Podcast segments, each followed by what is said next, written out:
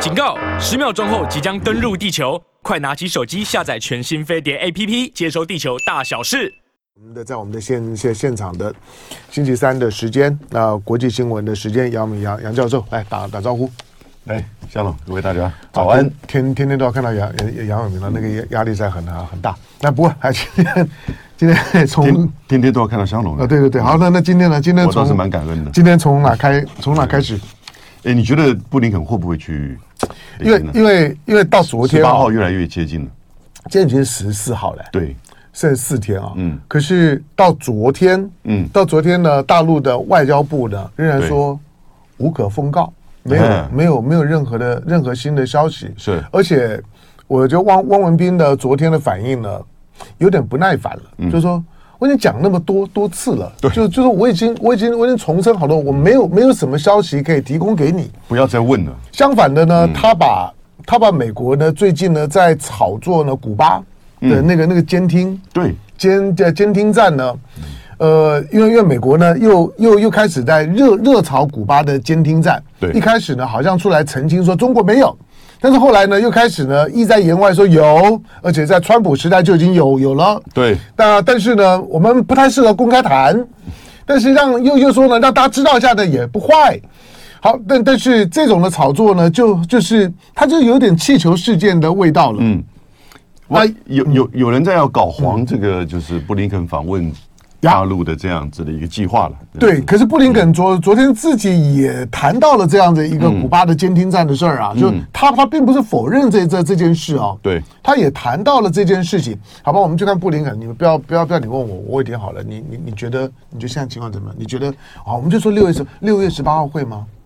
呃，我觉得有可能呢，有有可能。如果不是六月十八，也可能是晚一两天吧。嗯，哦，那因为就昨天嘛，你看的是很清楚。华盛顿邮报居然有一篇评论呢，是华盛顿邮报的这个自己的评论评论专栏作家，他就说，如果我们不断的在这个监听，嗯，中国为什么中国不能监听我们？嗯，哦，对啊，也就是说，针对这个本来就是啊，就是现在的中美关系，布林肯在十八号预计要去大陆，结果突然突然出现了一个古巴，嗯，然后呢，新闻媒体刚出现，然后。第一时间，其实美国的国安会白宫是有一点否认，说这个报道他不是否认，嗯、对不起，他说这个报道不完全正确。嗯，哦，诶，这个就很耐人寻味了。后来白宫就有一个呃不具名的官员，其实是一个声明的哈，说这个在以前就有了，我们上任之前就有了，然后呢，呃，并没有什么太大的这个情况，嗯、就是说以前就有，现在其实大概只是更新一些设备哈。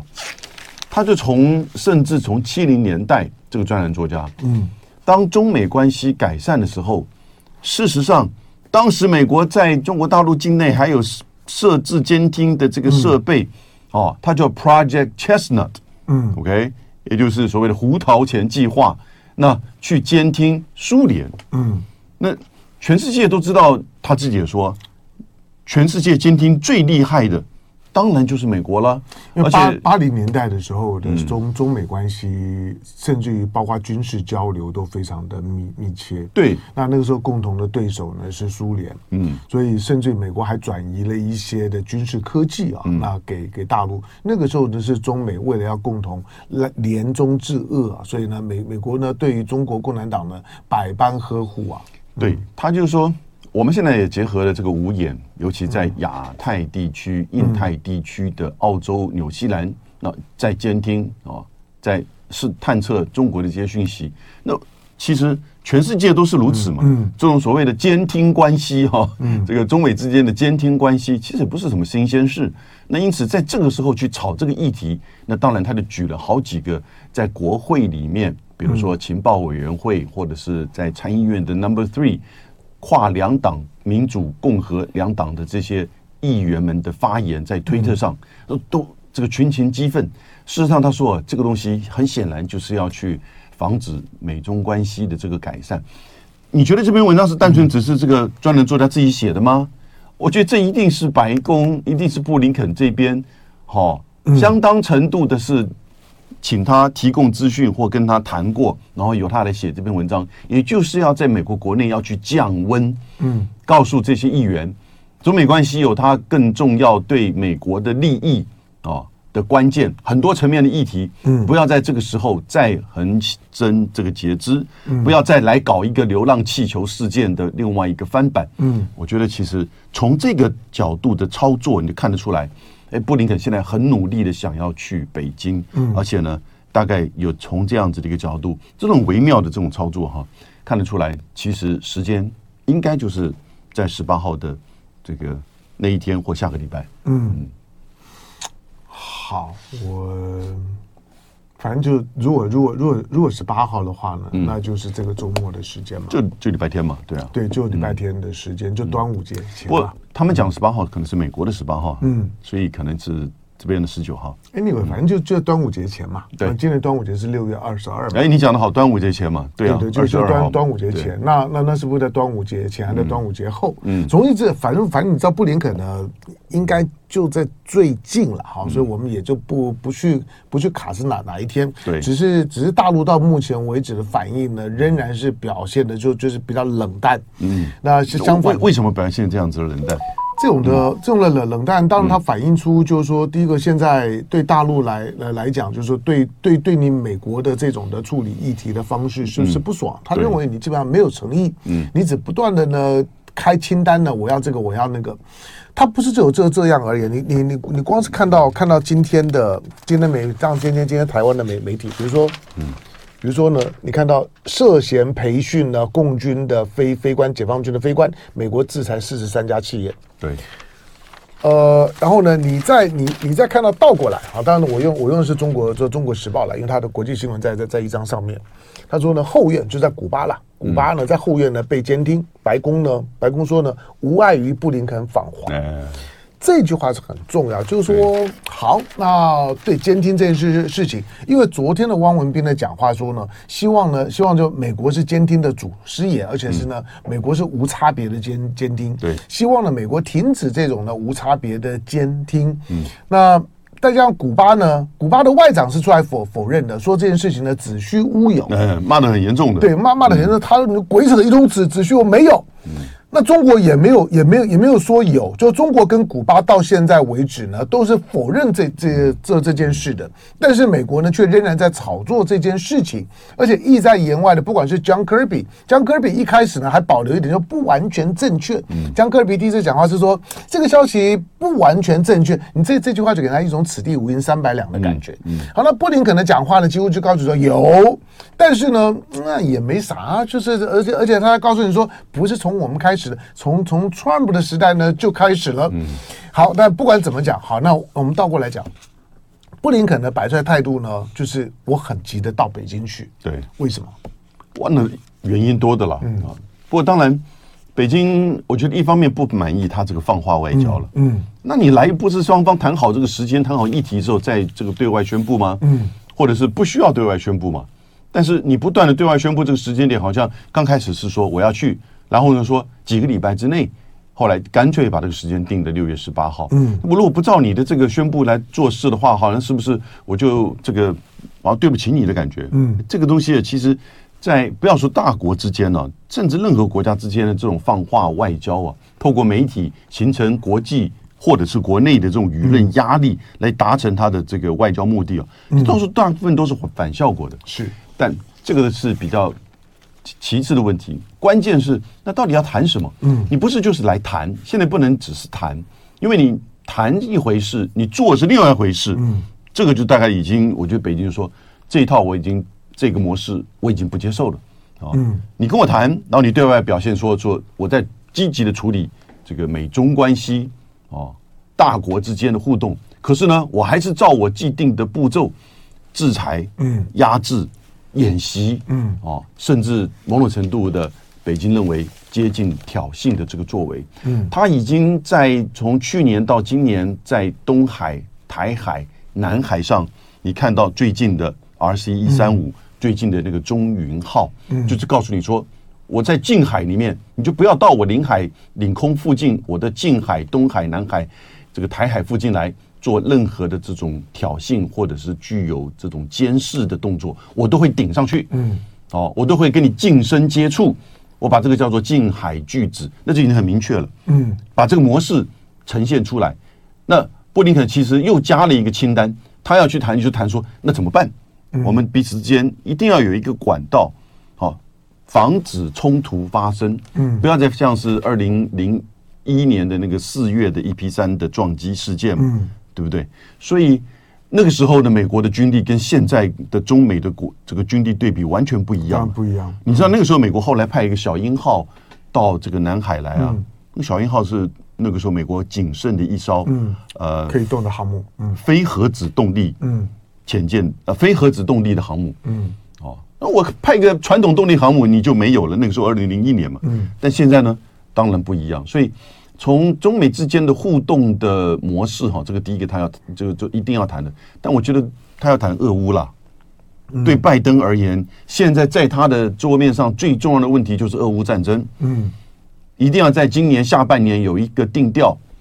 不要拖到明年，明年是拜登的选举年。嗯，如果这个战争还是继续的拖，持续的打，继续要花钱送武器，这个会对他的选举产生冲击跟影响。嗯，因为那样子的话，就已经拖过两年。嗯，对不对？到明年的二月二十四号就是两年的时间，那你已经花这么多的钱，共和党已经受不了了。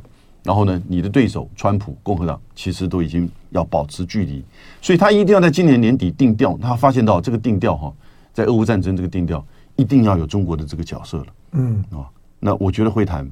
那第二个呢，当然就是在北京的桌子上，第一个重要问题是什么？台湾，就台湾问题嘛，是不是？对，我们这边要进行选举，所以你看到那个罗森伯格跟那个孙小雅在这段时间的操作就很清楚，也是布林肯。就像这个《华盛顿邮报》那个专栏作家写的那个文章一样，他是针那个是针对古巴。那这两位，这个一个是来访，一个是在台湾这个处长孙小雅接受电视的访访呃这个节目的访问，谈的就是台湾的议题。什么议题？两岸要对话，没没错，对不对？那是什么意思？那其实是告诉赖清德，告诉民进党，你要有所节制，嗯，你不要在选前发生第一个在选前发生怎么样的这个冲突，第二个就是可能这个选举哈。美国要，美国是要压制中国，嗯，美国是要防范中国对，就是说美国的这个，就是说这个挑战或者是超越，但是呢，而且而且他某种程度是要用的台湾作为一个代理人的这样子的角色，当枪使啊，来去牵制中国大陆。可是他不希望发生战争，被迫这个，而且是以巴咬狗的这种被动的这个迁入，迁入到这个所谓的台海的这个冲突里面来。尤其是在现在，拜登在下半年，呃，不管是他国内的议题、俄乌的议题，他都需要去处理的时候，我觉得这个时候布林肯去是有很多急的议题的啦。嗯，那最核心的就是说，刚刚杨教授提到的，最核心就是说，呃，拜登呢，不管是从他个人的政治生命，对，或者为了他儿子，对，总言之呢，乌乌克兰对他很重要。你讲的未来儿子也是蛮关键的，当然是啊，因为因为因为他们家跟乌克兰的关系，嗯。是是扯不清的关关系，就是那个那个已经已经不只是国与国的关系而已，而而而是他们家有私人利益呢，在在这个地地方。那共和党知不知道？知知道。好，所以呢，所以通俄门呢，或许是假的，但通通乌门呢，我我我我认为呢，那个呢十之十之八九，大概呢是是没有问题的。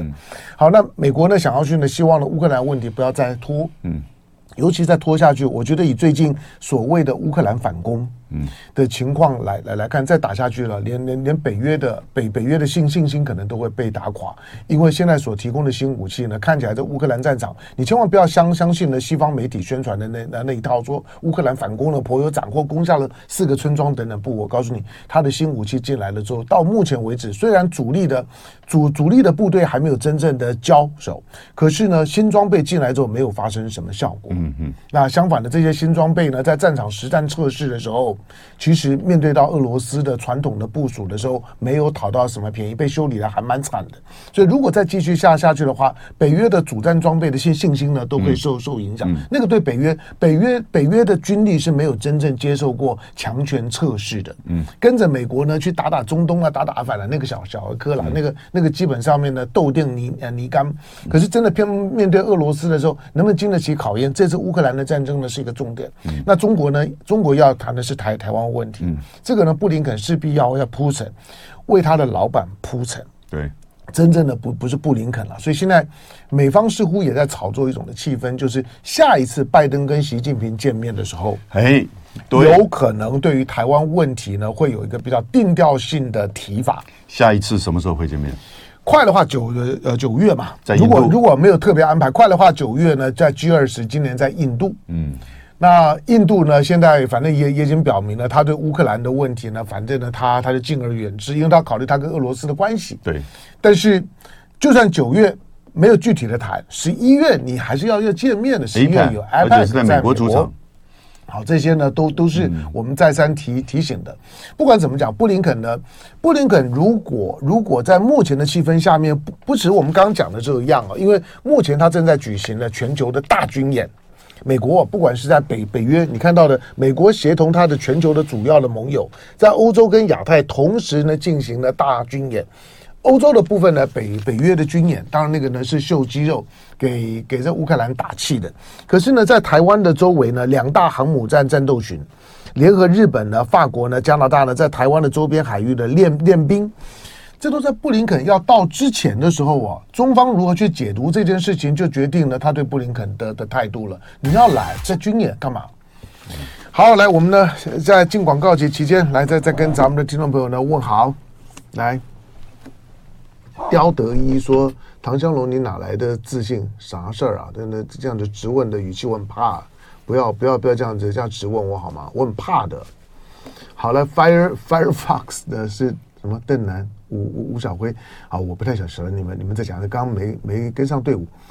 好，那来其他的其他的听众朋友们来看，你们在哪里？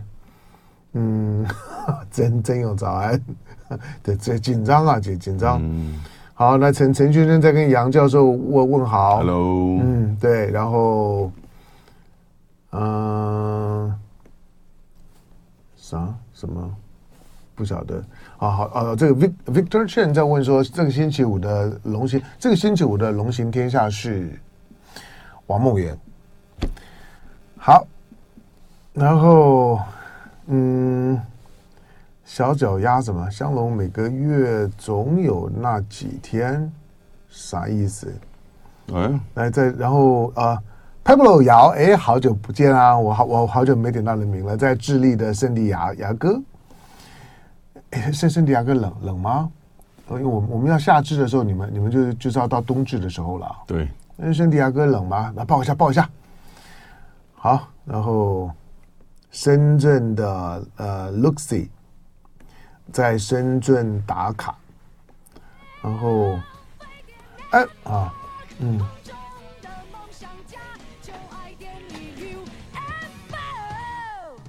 好，了欢迎回到飞碟联播网飞碟早餐，我是谭亚龙。好的，Evelyn 钟是吗？Evelyn 钟在卡加利，卡卡加利你去过吗？没去过。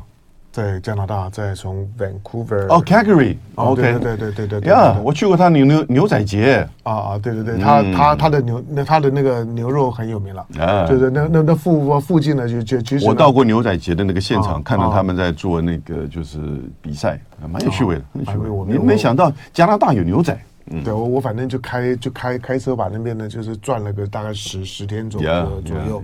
然后然后然后去找恐龙蛋的。嗯、好，呃，我们的听众朋友、观众朋友，不管在哪里呢，都跟大家。那个时候我还蛮喜欢加拿大的。对，嗯、对，嗯嗯，你这句话用的很好。那个时候用过、嗯、用过过去式，嗯，其实其实加加拿大的环环境是很好，因为它人很少，然后它的环境，而且而且因为因为有枪管。所以相相对来讲呢，你也安安心很多。在那地方呢，你夏天呢旅游的时候，我我我我我觉得那次旅游开开车啦，走走走，在他的国家公园里面，然后晃了晃了十天吧，半个月，是一个很很我觉得很舒服的这个这个旅游。我就觉得很吊诡。二十年前哈，在两千年的前后呢，其实加拿大认为它是一个，就是说在国际安全议题上哈，可以扮演推动综合性安全。嗯，好，然后呢，这个所谓的。呃，平衡合作安全，也就是说，安全议题不只是军事，是各个层面非传统的议题，而且必须要相互的国家之间的合作。然后呢，这种综合跟合作性的安全，当时的加拿大我还参加过一些计划跟会议哦。嗯，我那个时候是到 UBC 哦，在这个 Vancouver 的这个学校，是。里面香港的一个商人就是捐的一个，就是叫做呃，应该是 Lee Institute 哈，那。呃，弄得非常漂亮，非常环保。那后面还是日本花园，但是呢，现在当中国大陆提全球安全倡议里面的关键，不就是合作安全、综合安全吗？那加拿大完全是背道而驰了，嗯，对不对？对啊，现在当美国美美国把它跟盟友的关系现在收得非常紧，对，啊，都都都都拉得非常非常紧，所以他这盟友的这个表态啊。到了一个一个空前积极、空前赤裸，就是只要是美国的盟友，现在几乎都没有什么模糊的空间可以可以可以玩。这也是为为什么就是说欧盟的法国的角色变得非常重要的原因，因为你看到英国，你看到日本，嗯，你看到韩国，你看到加拿大。澳洲甚至都加入了 O Ocus，就是这些的美国的美国的盟友现在都被拉得非常非常紧，就是都逼着表态，而且那个表态就是跟这个美国一个鼻孔，必须要呢呈现出某种的反中、疑中、抗中的调子。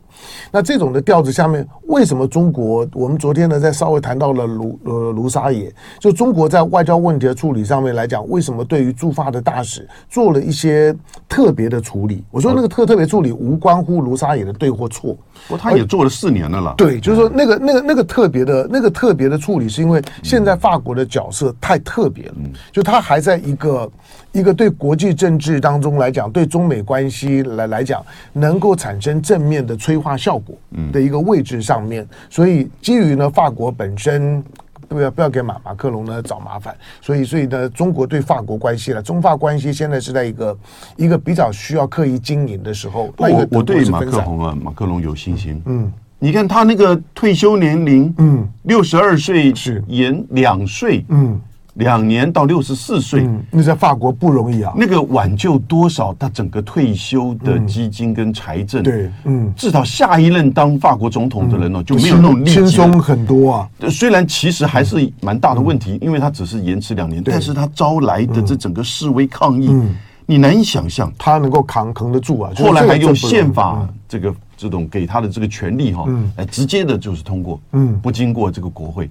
这个人其实是有远见的，嗯。啊，我光这个事情我就觉得说，他不是为民粹，嗯，他也不是为他自己的民调，他是为那个国家。对啊，当然他现在在这第二任了。对啊，我我我一直觉得，就是西方的西方的政治里面呢，都有所谓的第二任的独裁。嗯，就到了第二任的时候，反正我没有连连任压压力嘛，我这我我想做的事情呢，我比较放手。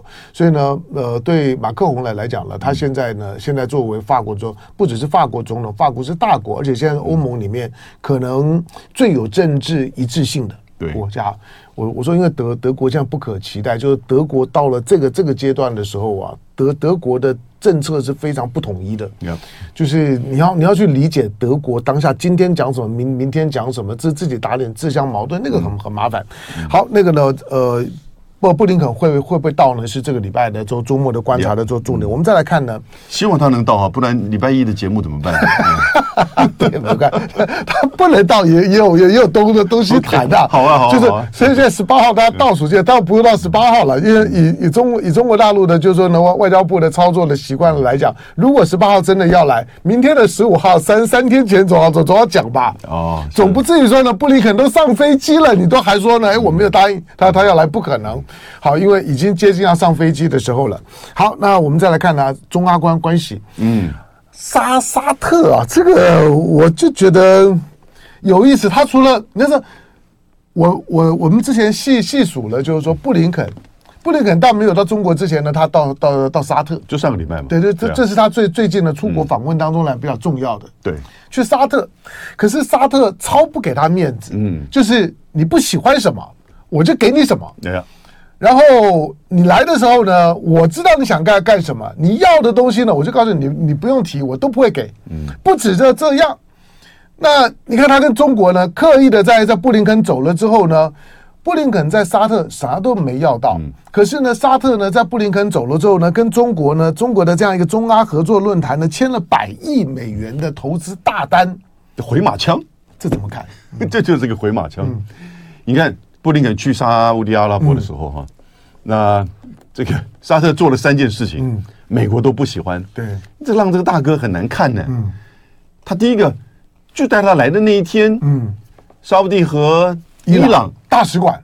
在就是利雅德的大使馆就成立了。是的，当然这个其实在二月呃份的时候呢，就已经是在北京啊，双方达成啊三月份啊三月十号，在三月十号的时候呢，就已经在北京达成这样一个协议了啊，是北军重开大使馆。对，然后你要看到，然后他们后来就整个在五月十九号阿拉伯联盟会议的时候，又让叙利亚回来了。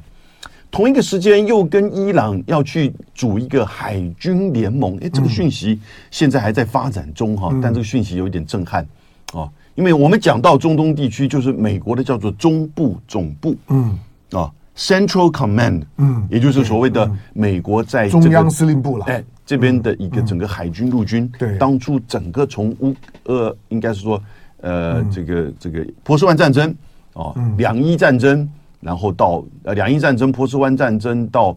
阿富汗战争到伊拉克战争到叙利亚战争，你看美国在这里打了多少多少仗？一天到晚打，他花了大概七兆美元。我根我根本不在乎他花多少钱，我说你你你你你杀了多少人？他死了几百，他杀死了几百万人。对呀，连国际刑事法庭都还追溯他的战争罪，因为屠杀平民平民。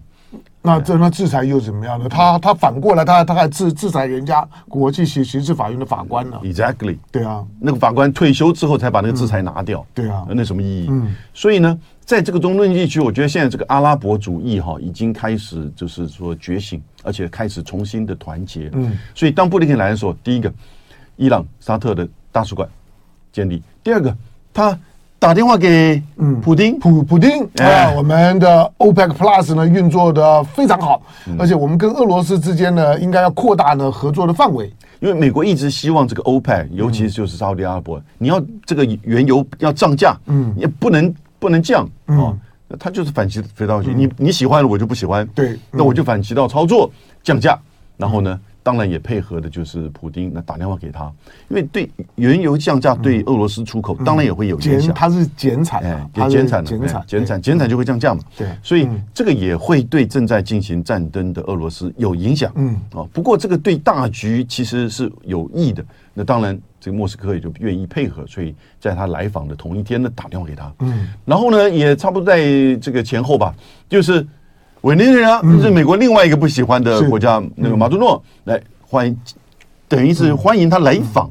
那因为美国去年办美洲国家峰会，对，办得灰头土脸，因为他不让三三个美洲国家到到美国，一个是古巴，对，一个是尼加拉瓜，还有一个就是委内瑞拉。这不来，就是大家说你既然这三个不来，那我都不来，连墨墨西哥都不来。然后来一个回马枪，你走的时候，我们就办这个所谓的中阿论坛的叫做第十届的。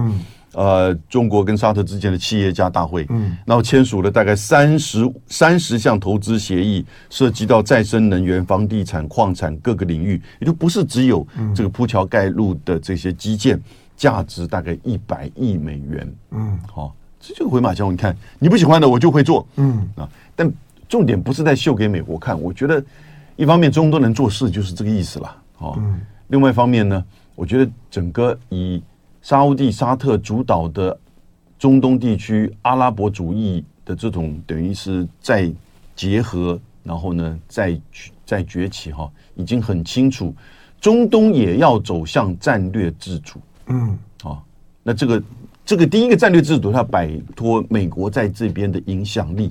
嗯，那要透过几个动作明显的表现出来，它不是只是给布林肯难堪，那个根本是小事。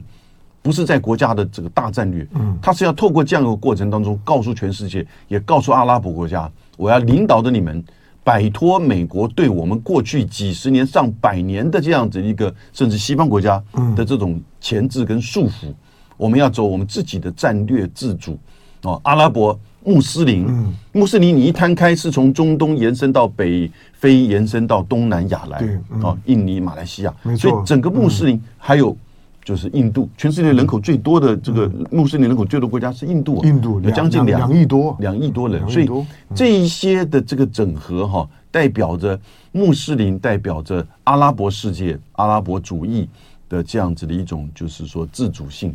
那这个自主性，当然你要对，你要挑一个时间点呢，你要挑一些做法，那当然就是对美国了，对不对？如果你你还去对什么欧盟吗？还是对 NATO 吗？不是。